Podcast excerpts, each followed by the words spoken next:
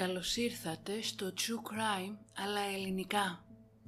Ένα podcast που θα σας προκαλέσει εφιάλτες, θα σας κάνει να τρομάξετε με το τι είναι ικανός να κάνει ο άνθρωπος και θα σας πάει σε όλο τον κόσμο για να ξετυλίξουμε μαζί σελίδες από γνωστά και άγνωστα εγκλήματα, serial killers και άλλοι τις υποθέσεις. Είμαι η Μυρτώ και κάθε εβδομάδα θα βουτάμε στο σκοτάδι του ανθρώπινου μυαλού.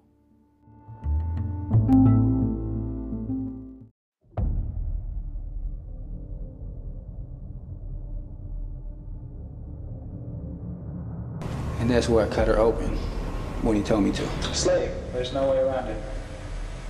Primarily a sexual slave, but nonetheless a physical slave as well. I had no intention of hurting him. I, I couldn't find any way to eat And the girl's you, meat you beat her to death with what? Uh, sledgehammer. We are all evil in some form or another.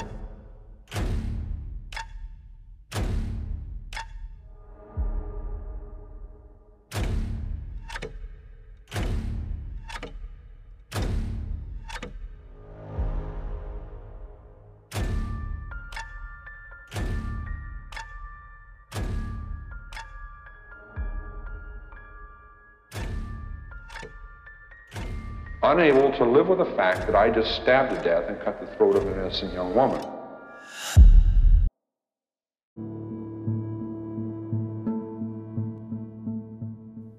«5 Νοεμβρίου 1989, 5 και μισή το πρωί και βρισκόμαστε στην γειτονιά Marston Hills στο Σαντιέγκο της Καλιφόρνια. Η ξανθιά 42χρονη γυναίκα έχει αφήσει τα δύο παιδιά της να κοιμούνται στο σπίτι που νοικιάζει και οδηγεί προς το σπίτι του πρώην άντρα της. Πριν καν ανέβει ο ήλιος, φτάνει και ανοίγει ήσυχα την πόρτα με τα κλειδιά που ανήκαν στην κόρη της. Με αργά και αθόρυβα βήματα μπαίνει στο σπίτι και προχωράει προς την κρεβατοκάμαρα.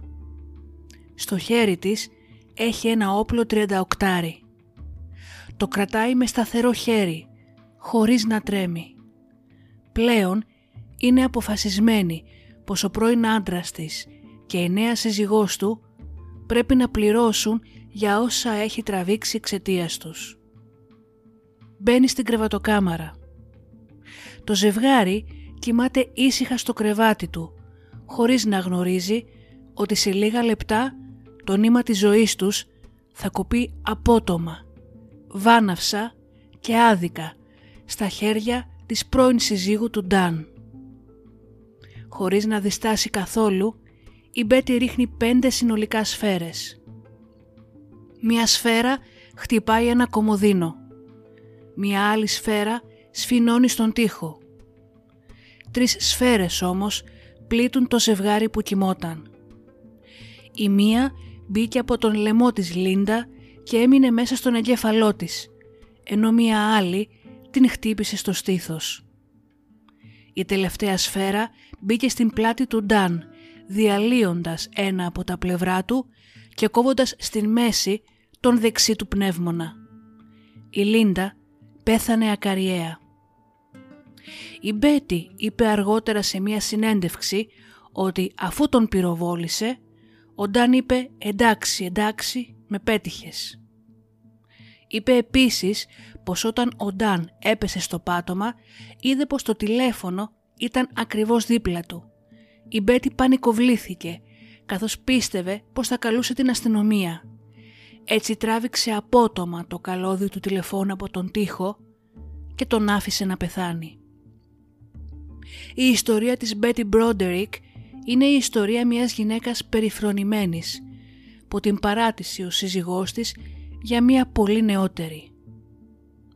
Μάχες στο δικαστήριο, χειραγώγηση, αμέτρητα παιχνίδια μυαλού και στο τέλος μια διπλή δολοφονία. Η υπόθεση αυτή έχει γίνει διάσημη για όλους τους λάθος λόγους, με πολλές γυναίκες να νιώθουν ότι η πράξη της ήταν δικαιολογημένη. Όμως τι ισχύει τελικά; ο πρώην σύζυγός της την έσπρωξε στα άκρα ή αυτή η τρέλα κρυβόταν μέσα στην Μπέτη όλον αυτό το καιρό; Τίποτα από όλα αυτά που θα αφηγηθούμε σήμερα δεν συνέβη εν μία νυχτή. Ήταν μια μεγάλη και μακρά διαδικασία που συσσωρευόταν όλο ένα και πιο πολύ μέχρι την στιγμή που η Μπέτι Μπρόντερικ εξεράγει και δύο αθώοι άνθρωποι θαύτηκαν δέκα μέτρα κάτω από το έδαφος.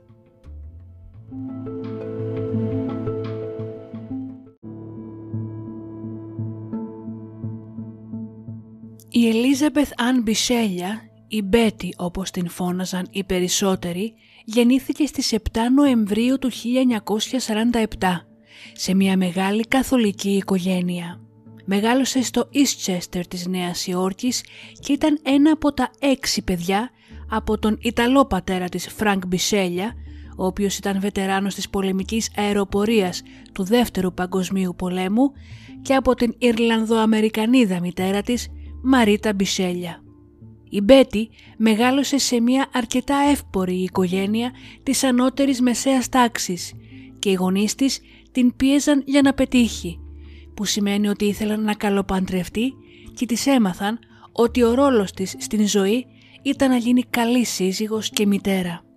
Μεγάλωσε πιστεύοντας ότι το μεγαλύτερο επίτευγμα και το πιο σημαντικό πράγμα που μπορούσε να κάνει στην ζωή της ήταν να είναι ιδανική σύζυγος και μητέρα. Αποφύτησε από το College of Mount St. Vincent ένα μικρό καθολικό κολέγιο θηλαίων στο Riverdale της Νέας Υόρκης. Όταν ήταν μόλις 17 ετών πήγε να δει έναν αγώνα ποδοσφαίρου στο Πανεπιστήμιο της Notre Dame το 1965. Εκεί συνάντησε τον Ντάνιελ Μπρόντερικ τον τρίτο, ή Νταν, τελειόφοιτο τότε στο Πανεπιστήμιο. Ο Νταν συστήθηκε στην Μπέτη στο πάρτι αυτό γράφοντας σε μια χαρτοπετσέτα Daniel T. Broderick III, MDA. Όταν η Μπέτη τον ρώτησε τι σημαίνει MDA, η απάντησή του ήταν «Γιατρός». Σχεδόν, καθώς ο ίδιος ήταν ακόμα φοιτητής. Στην συνέχεια άρχισαν να βγαίνουν και λίγο αργότερα αραβωνιάστηκαν. Ο Νταν γεννήθηκε στο Πίτσμπεργκ της Πενσιλβάνια και ήταν ο μεγαλύτερος γιος μιας μεγάλης καθολικής οικογένειας.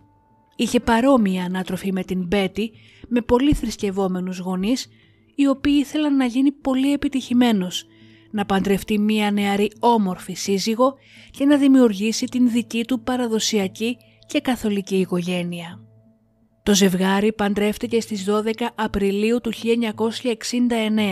στην εκκλησία Immaculate Collection στο Eastchester σε μια πολυτελή τελετή που είχε προγραμματίσει η μητέρα της Μπέτη. Στον γάμο, ο Νταν αρνήθηκε να φορέσει ένα νοικιασμένο σμόκινγκ, επιλέγοντας αντί αυτού ένα δικό του μπλε ριγέ κουστούμι με διπλό πέτο και μια γραβάτα με λουλούδια. Η Μπέτη είπε αργότερα πως οι γονείς της ενέκρινα τον Νταν λέγοντάς τους «Έτσι κι αλλιώς θα παντρευόμουν έναν γιατρό. Τι άλλο να θέλει μία μάνα. Ήταν ήδη κατά 99% γιατρός. Ήταν από καθολική οικογένεια και όχι αποδιαζεγμένη. Για μήνα του μέλητος πήγαν κρουαζιέρα στην Καραϊβική και όταν επέστρεψαν η Μπέτη έμαθε πως ήταν έγκυος στο πρώτο της παιδί, την κόρη της, την Κιμ, η οποία γεννήθηκε το 1970. Η Μπέτη συνέχισε να εργάζεται μέχρι την ημέρα που γεννούσε, καθώς αυτή έφερνε τα χρήματα στο σπίτι και ένιωθε ότι έπρεπε να το κάνει για να πληρώνει τους λογαριασμούς. Παρόλο που και οι δυο τους προέρχονταν από πλούσιες οικογένειες, η οικονομική τους κατάσταση ήταν δυσμενής. Ξεκινούσαν την οικογένειά τους και ο Νταν ήταν ακόμα στο πανεπιστήμιο. Οπότε η Μπέτη έπρεπε να στηρίξει οικονομικά την οικογένειά της και τον Νταν. Έπρεπε να εξισορροπήσει την δουλειά και την μητρότητα και παρόλα αυτά ήταν πάντα σε θέση να τα καταφέρνει.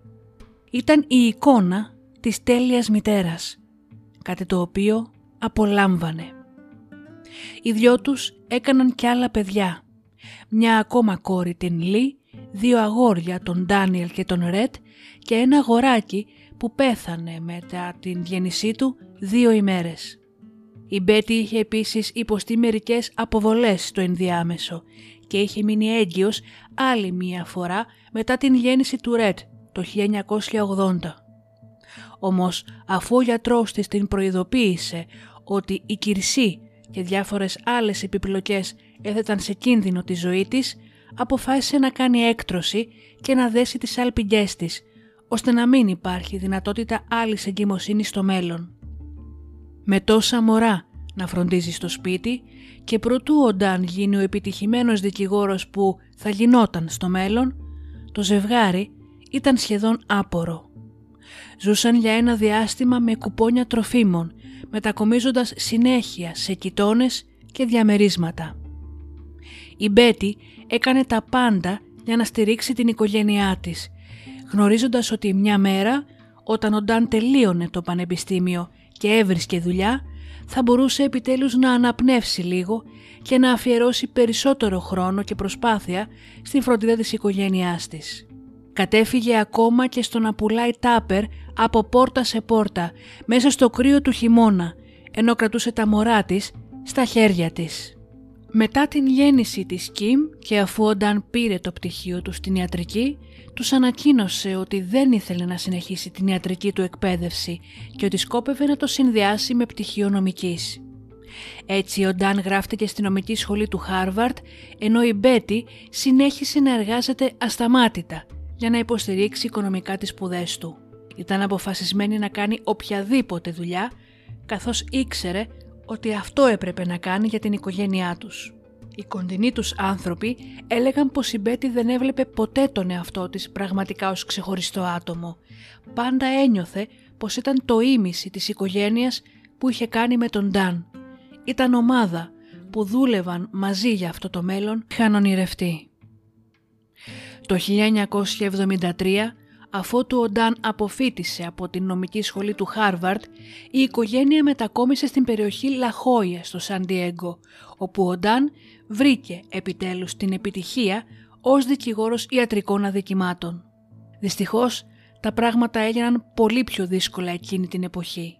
Η Μπέτη, με τα ίδια της τα λόγια, είπε πως από μια ολοκληρωμένη, ελεύθερη και με πολλές κοινωνικές διασυνδέσεις γυναίκα απομονώθηκε από την οικογένεια και τους φίλους της και παγιδεύτηκε με παιδιά για τα οποία ήταν 100% υπεύθυνη. Η πρώτη δουλειά του Νταν σε ένα δικηγορικό γραφείο δεν απέφερε πολλά χρήματα, οπότε αρχικά εξακολουθούσαν να δυσκολεύονται. Η Μπέτη όμως τον παρότρινε να ανοίξει το δικό του δικηγορικό γραφείο, κάτι που το έκανε και τελικά αποδείκτηκε πως ήταν μια εξαιρετική απόφαση. Ο Νταν γρήγορα διέπρεψε στην εταιρεία του, απολαμβάνοντας απίστευτη επιτυχία, αλλά και τον μεγάλο μισθό που την συνόδευε. Κέρδισε την πρώτη του υπόθεση εκατομμυρίων δολαρίων και η οικογένεια Μπρόντερικ έγινε εκατομμυριούχη εν μία νυχτή. Φαινόταν ότι μετά από χρόνια σκληρής δουλειάς και θυσιών, επιτέλους τα είχαν καταφέρει.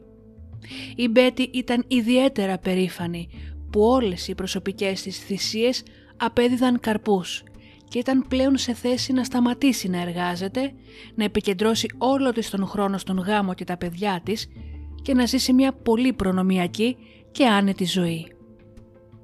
Ενώ ο Νταν είχε γίνει διάσημος στους τοπικούς δικηγορικούς κύκλους, η Μπέτη περνούσε τις μέρες της μεταφέροντας τα παιδιά της από και προς τα μαθήματα μουσικής και τους αγώνες ποδοσφαίρου, σχεδιάζοντας το πολύ άσχολο κοινωνικό ημερολόγιο του ζευγαριού και φροντίζοντας την αυλή και τις δουλειές του σπιτιού. Είχαν το όμορφο και ακριβό σπίτι που πάντα η Μπέτη ονειρευόταν. Πήγαιναν σε χλιδά τα πάρτι και ντύνονταν στην πένα. Ο Νταν και η Μπέτη ήταν μέλη σε ακριβά ιδιωτικά κλαμπ και σε ιδιωτικά θέρετρα.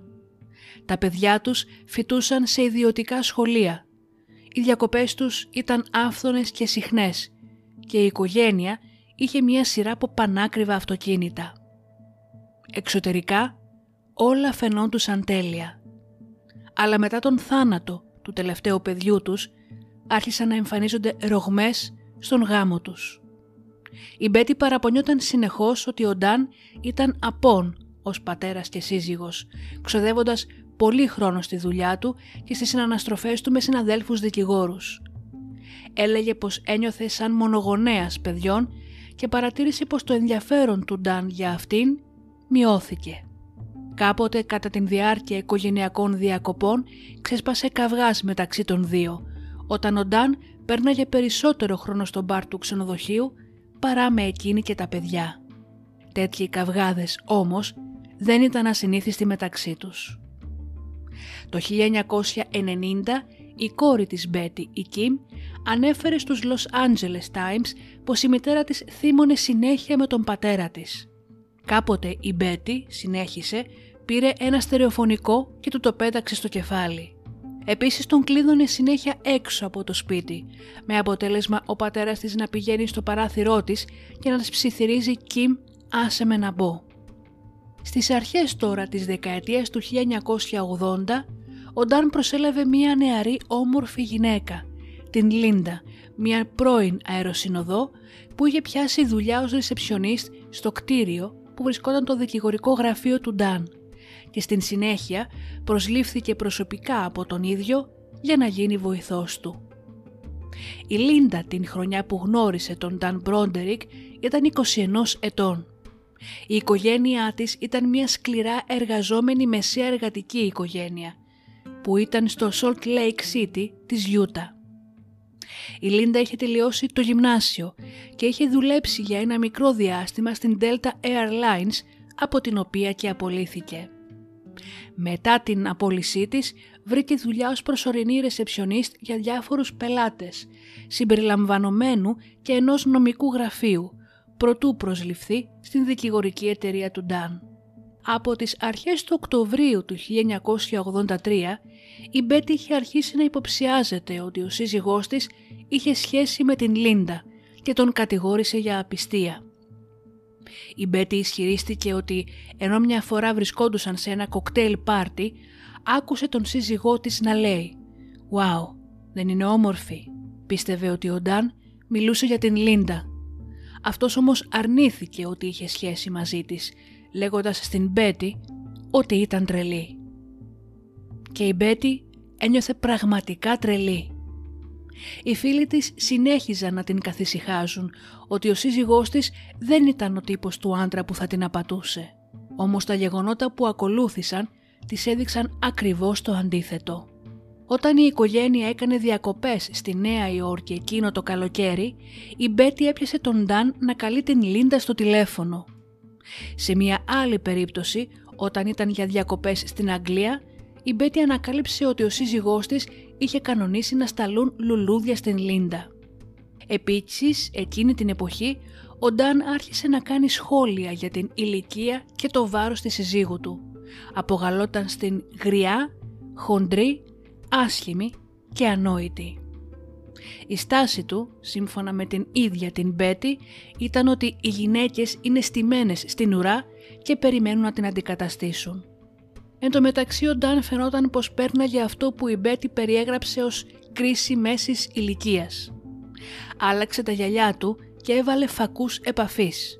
Έβαλε περουκίνη. Έκανε μία μικρή επέμβαση για να αλλάξει το σχήμα της μύτης του, μέχρι που αγόρασε και μία κόκκινη σπορ κορβέτ. Αυτός άλλαζε, εξελισσόταν και η Μπέτη ήταν σχεδόν η ίδια που ήταν πάντα ρίχτηκε στην φροντίδα των παιδιών της ακόμα πιο έντονα, πηγαίνοντάς τα σε εξωσχολικές δραστηριότητες, συμμετέχοντας και αυτή σε σχολικές εκδηλώσεις.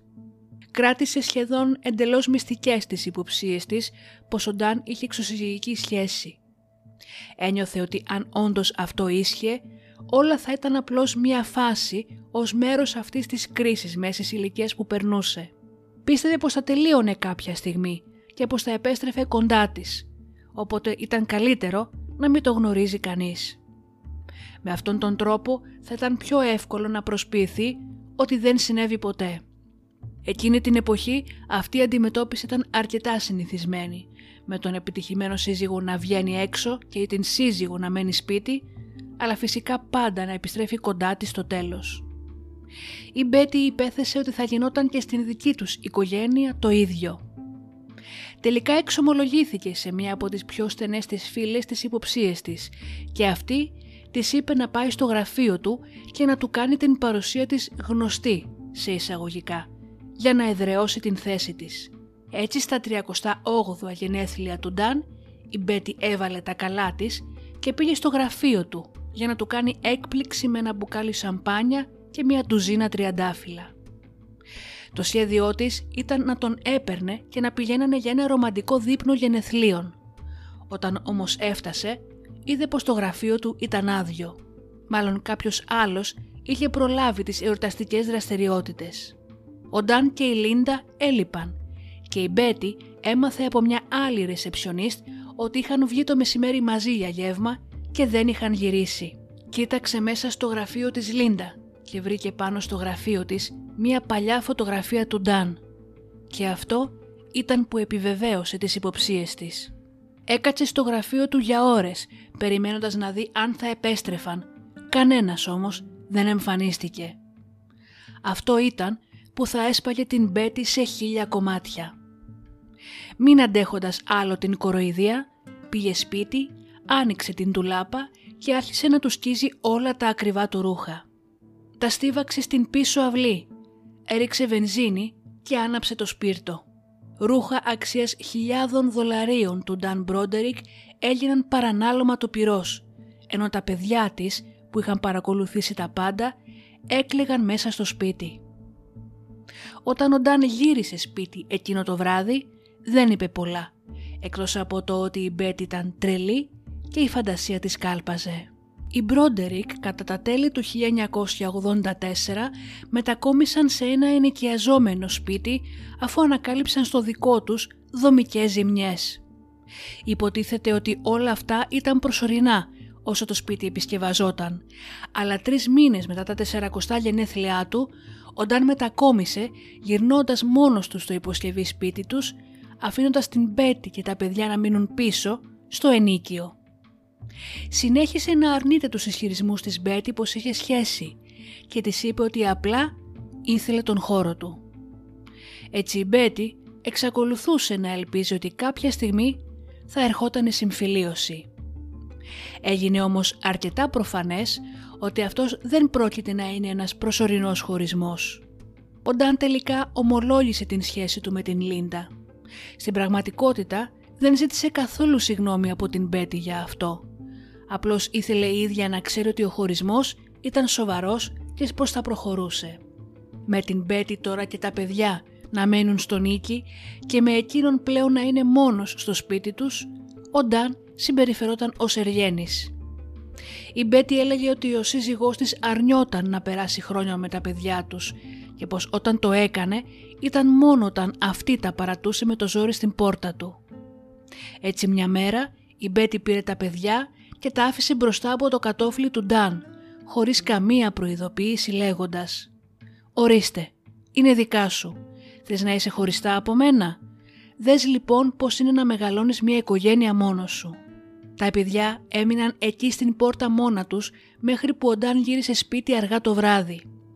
Αυτή όμως η κίνηση της Μπέτη θα της γύρναγε μπούμεραν αργότερα, καθώς κατά την διάρκεια του δικαστηρίου για την κυδαιμονία των παιδιών αυτό θα θεωρούταν εγκατάλειψη.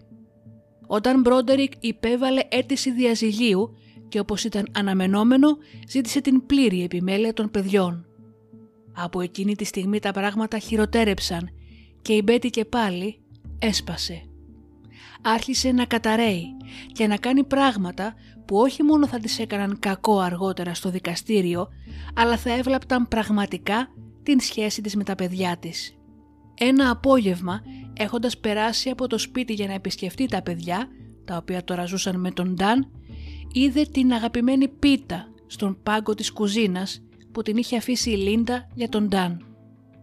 Έτσι η Μπέτη την πήρε μαζί της στον πάρο όροφο και την άπλωσε ολόκληρη πάνω στο κρεβάτι του που κάποτε ήταν το κρεβάτι το δικό τους.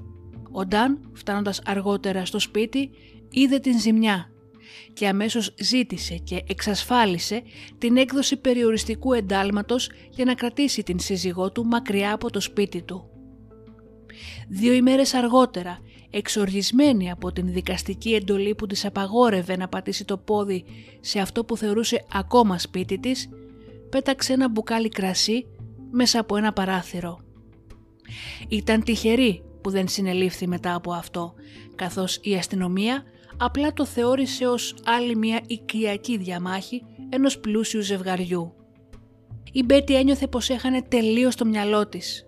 Σαν να μην της έφταναν όλα αυτά, δυσκολευόταν πολύ στο να βρει νομική εκπροσώπηση για το διαζύγιο, καθώς ο Νταν, ο οποίος ήταν δικηγόρος, είχε πολύ καλές διασυνδέσεις και γνωριμίες στην νομική κοινότητα.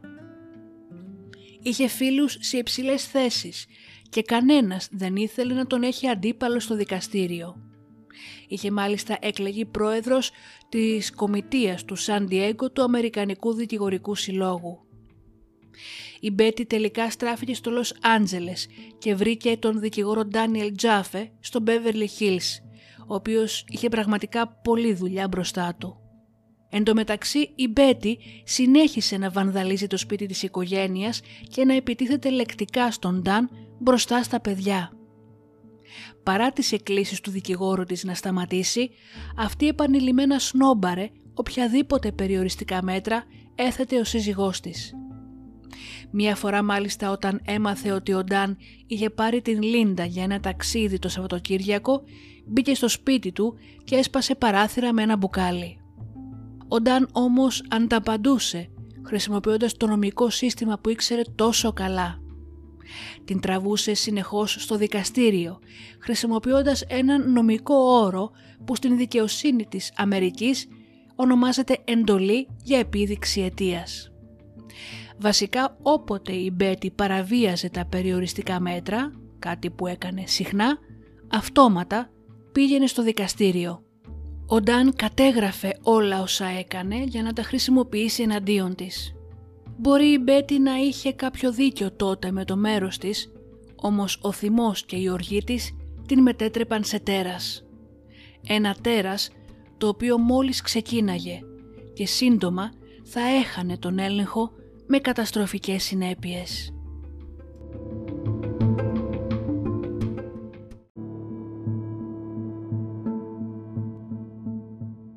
Χριστούγεννα του 1985 και η Μπέτι Μπρόντερικ τα περνάει μόνη της. Η Λίντα και ο Νταν είχαν πάρει μαζί τους τα παιδιά για χειμερινές διακοπές. Η πίκρα και η οργή της την έφεραν πάλι στην πόρτα του σπιτιού του. Μπήκε μέσα και άνοιξε κάθε χριστουγεννιάτικο δώρο που έγραφε πάνω στην Λίντα. Φεύγοντας άφησε έναν χριστουγεννιάτικο χαιρετισμό, κάτι που ο Νταν σίγουρα θα αναγνώριζε. Πέταξε ένα βαρύ αντικείμενο στον καθρέφτη του σαλονιού και έφυγε. Η κατάσταση έφτασε στα κόκκινα όταν τον Φεβρουάριο του 1986 ο Νταν έπεισε έναν δικαστή να του επιτρέψει να πουλήσει την περιουσία του ζευγαριού χωρίς την συγκατάθεση της Μπέτη. Αυτό ήταν το μόνο ακίνητο που είχε το ζευγάρι κοινό, αλλά κατά κάποιον τρόπο κατάφερε ο Νταν να πουλήσει το σπίτι της χωρίς την συγκατάθεσή της ή ακόμα και χωρίς η ίδια να το ξέρει. Ήταν έτοιμος να προχωρήσει και να κλείσει την αγορά ενός νέου σπιτιού με την Λίντα, κάτι που σήμαινε πως έπρεπε να ξεφορτωθεί το παλιό. Μόλις η Μπέτη ανακάλυψε ότι ο Νταν είχε πουλήσει το σπίτι τους χωρίς την άδειά της, πήρε το αυτοκίνητό της, πάτησε γκάζι και γκρέμισε την εξώπορτα του νέου σπιτιού του Νταν. Η αστυνομία έφτασε στην σκηνή, όμως αυτή την φορά δεν αγνόησαν το περιστατικό.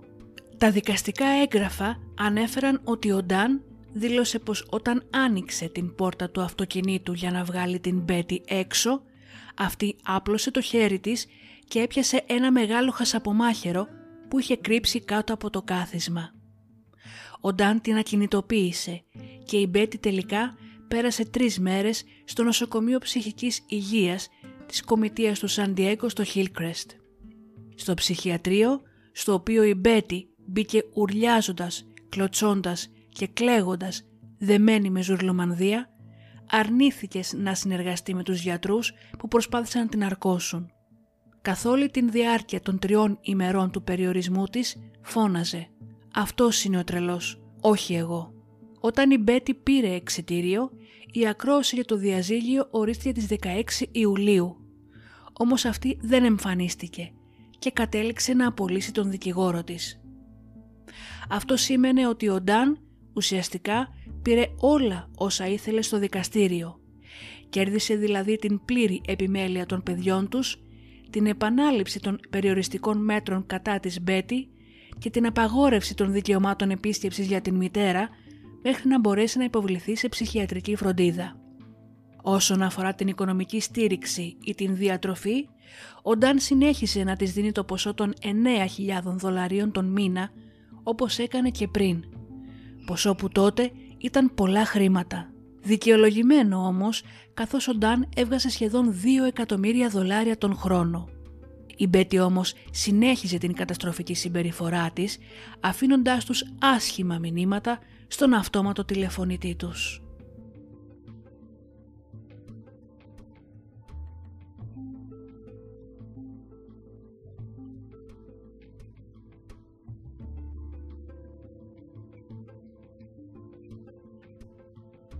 Ο Νταν εξαγριωμένος αποφάσισε πως για κάθε άσεμνη λέξη που χρησιμοποιούσε η Μπέτη θα της κράταγε από την μηνιαία διατροφή της 100 δολάρια. 250 δολάρια για κάθε φορά που θα πατούσε το πόδι της στην ιδιοκτησία του και 500 δολάρια για κάθε μη εγκεκριμένη είσοδο στο σπίτι του. Η Μπέτη δεν μπορούσε να ελέξει τον εαυτό της, έτσι μερικές φορές δεν της έμενε σχεδόν τίποτε από την διατροφή.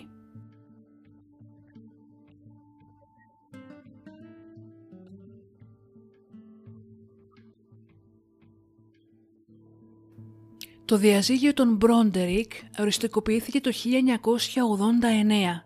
τέσσερα χρόνια αφότου ο Νταν υπέβαλε αίτηση. Κατά το δικαστήριο του διαζυγίου, η Μπέτη εκπροσώπησε τον εαυτό της, χωρίς δικηγόρο. Έτσι ο Νταν χρησιμοποίησε τις νομικές του γνώσεις και γνωριμίες ώστε να καταστρέψει πραγματικά την Μπέτη. Στο τέλος, ο Νταν Μπρόντερικ, πολυεκατομμυριούχος και πατέρας των παιδιών της Μπέτη, διατάχτηκε να πληρώσει την επί 20 χρόνια σύζυγό του το πενιχρό ποσό των 30.000 δολαρίων σε μετρητά. Επιπλέον ανέλαβε εκ νέου την επιμέλεια των παιδιών. Η Μπέτη πλέον είχε χάσει τα πάντα. Έχασε τον άντρα της από την Λίντα. Έχασε τα παιδιά της. Έχασε το σπίτι των ονείρων της και τη ζωή την οποία είχε ονειρευτεί και για την οποία είχε δουλέψει τόσο σκληρά. Με την οριστικοποίηση του διαζυγίου του από την Μπέτη, ο Νταν έκανε πρόταση γάμου στην Λίντα και το ζευγάρι παντρεύτηκε στην αυλή του σπιτιού του στις 22 Απριλίου του 1989, δέκα ημέρες μετά την 20η επέτειο του Νταν και της Μπέτη.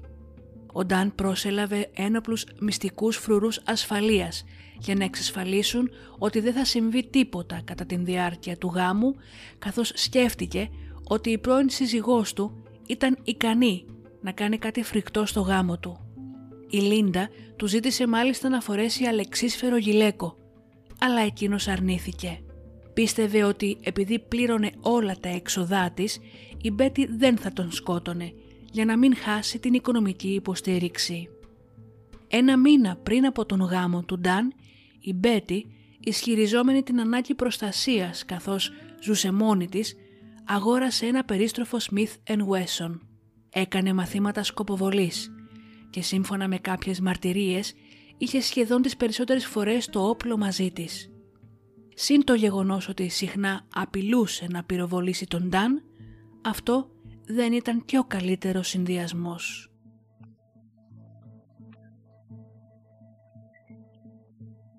Το Νοέμβριο του 1989 τέσσερις ημέρες πριν από τα 42 γενέθλια της Μπέτη, ο Ντάν την απείλησε πως θα καταθέσει κατηγορίες για εγκληματική περιφρόνηση αναφορικά με τα μηνύματα που του άφηνε η πρώην σύζυγός του στον τηλεφωνητή. Πολλοί πιστεύουν ότι ίσως αυτή η τελευταία πράξη του Ντάν ήταν που έκανε την Μπέτη να σπάσει για τελευταία φορά. Νωρίς το πρωί της 5ης Νοεμβρίου 1989 η Μπέτη άφησε τα αγόρια της τα οποία τα είχε το Σαββατοκύριακο να κοιμούνται στο σπίτι της και οδήγησε προς το σπίτι του Νταν και της Λίντα στο Σαντιέγκο. Ανοίγοντας την πόρτα με τα κλειδιά που έκλεψε από την κόρη της, μπήκε στο σπίτι και προχώρησε προς την κρεβατοκάμαρα. Ο Νταν και η Λίντα κοιμόντουσαν. Η Μπέτη ήρεμη και συγκεντρωμένη πυροβόλησε συνολικά πέντε φορές. Μία σφαίρα τρύπησε ένα κομοδίνο. Μία άλλη τον τοίχο. Η Λίντα δέχτηκε δύο σφαίρες, μία στο στήθος και μία στον λαιμό που κατέληξε στον εγκέφαλό της αφήνοντάς την νεκρή.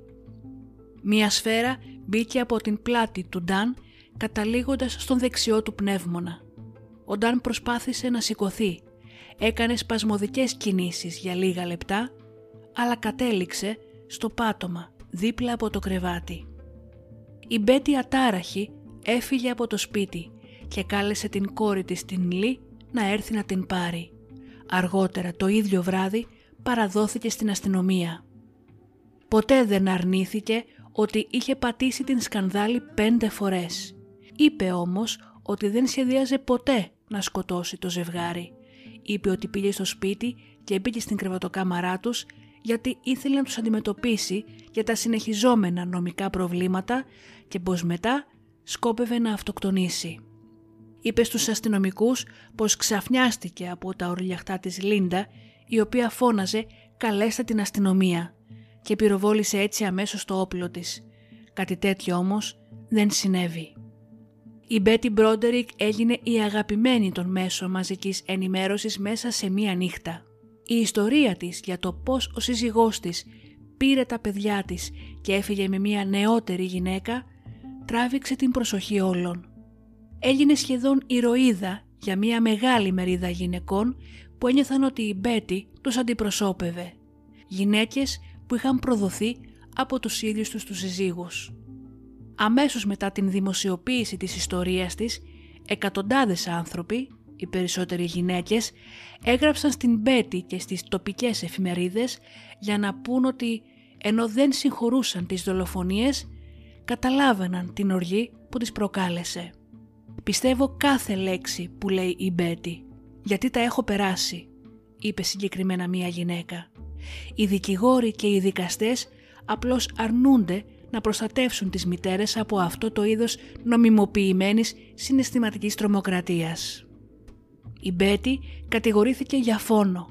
Η πρώτη διαδικασία έληξε σε κακοδικία το Νοέμβριο του 1990, καθώς οι ένορκοι δεν μπόρεσαν να συμβιβαστούν μεταξύ της καταδίκης της για φόνο ή για ανθρωποκτονία από αμέλεια, επικαλούμενη έλλειψη πρόθεσης, κάτι που σίγουρα δεν στέκει καθώς η πρόθεση είναι φως φανάρι.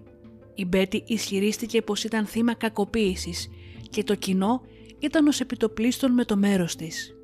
Είπε ότι ήταν μια κακοποιημένη σύζυγος, ισχυριζόμενη ότι οδηγήθηκε στα όρια της χρόνιας ψυχολογικής, σωματικής και ψυχικής κακοποίησης στα χέρια του πρώην συζύγου της. Η εισαγγελία την χαρακτήρισε νάρκισο και εμψυχρό δολοφόνο. Ένα ισχυρό πλήγμα όμως για την υπεράσπιση ήταν τα παιδιά της που κατέθεσαν εναντίον της και όσα είπαν έρχονταν σε πλήρη αντίθεση με την εικόνα που είχε πλάσει και είχε παρουσιάσει ως τέλεια μητέρα. Στην προκαταρκτική της ακρόαση η Κιμ κατέθεσε ότι η σκληρότητα της μητέρας της συχνά στόχευε τα παιδιά της. Η Μπέτη τους έλεγε πολλές φορές ότι τα μισούσε. Είχε βία ξεσπάσματα και δεν κατευθύνονταν αυτά πάντα στον Ντάν. Ήταν γνωστό ότι πετούσε πράγματα στα κεφάλια των παιδιών της και σε μία περίπτωση μάλιστα κυνήγησε ένα παιδί της με μία σπασμένη μυγοσκοτόστρα. Η Κιμ συνέχισε πως η Μπέτη δεν ήταν η στοργική μητέρα που η ίδια πίστευε ότι ήταν και τα παιδιά της το έδειχναν αυτό ξεκάθαρα στο δικαστήριο. Κατά την διάρκεια μάλιστα της δίκης παίχτηκε και μια τηλεφωνική συνομιλία διάρκειας μισής ώρας μεταξύ της Μπέτη και του 11χρονου τότε γιού της Ντάνι, ο οποίος την παρακαλούσε να σταματήσει την απέσια συμπεριφορά της, με την Μπέτη όμως να είναι τυφλή στον πόνο που προκαλούσε στο ίδιο της το παιδί.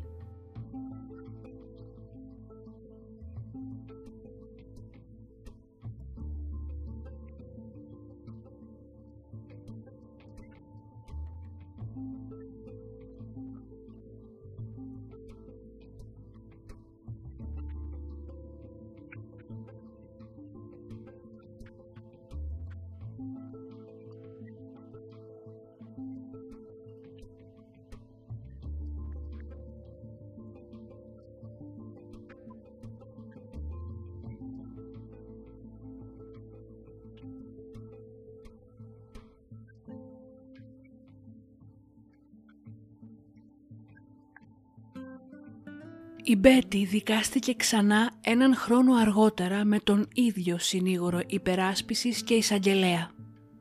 Η δεύτερη δίκη ήταν ουσιαστικά επανάληψη της πρώτης. Την δεύτερη φορά όμως το δικαστήριο απέδωσε δύο κατηγορίες για φόνο δεύτερου βαθμού. Η Μπέτι Μπρόντερικ καταδικάστηκε σε δύο συνεχόμενες ποινές από 15 χρόνια έως ισόβια συν δύο χρόνια για παράνομη χρήση όπλου το μέγιστο που προβλέπει ο νόμος. Το 2010 ήταν υποψήφια για αποφυλάκηση υπό όρους. Η Επιτροπή των Φυλακών όμως δεν έδωσε έγκριση.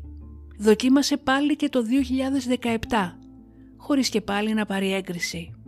Η επόμενη ευκαιρία της Μπέτι Μπρόντερικ είναι το 2032, αν και μπορεί να κάνει αίτηση νωρίτερα εάν πληρεί προϋποθέσεις καλής συμπεριφοράς. Μέχρι και σήμερα τα παιδιά της είναι διαχωρισμένα όσον αφορά την αποφυλάκησή της. Τα μισά πιστεύουν πως πρέπει επιτέλους να αφαιθεί ελεύθερη για να ζήσει όση ζωή της έχει απομείνει έξω από τους τοίχους της φυλακής. Ενώ τα άλλα αρνούνται να δεχτούν τις δικαιολογίες της για το φρικτό έγκλημά της. Η Μπέτι Μπρόντερικ μέχρι και τώρα δηλώνει πως δεν μετανιώνει για την διπλή δολοφονία σε όλες τις τις συνεντεύξεις παρουσιάζεται ως θύμα και αρνείται να δει ότι τα πραγματικά θύματα πέραν του Ντάν και της Λίντα είναι τα παιδιά τους που έμειναν χωρίς πατέρα αλλά και χωρίς μητέρα.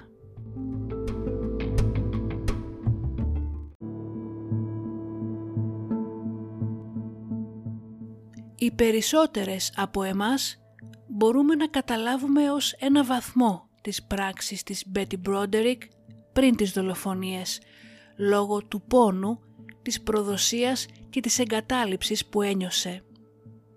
Αυτό όμως δεν δικαιολογεί επουδενή την εμψυχρό δολοφονία δύο ανθρώπων. Πάντα υπάρχουν λύσεις, αρκεί να κυριαρχεί η λογική. Σας ευχαριστώ που και σήμερα με ακούσατε. Να είστε καλά και τα λέμε στον επόμενο εφιάλτη.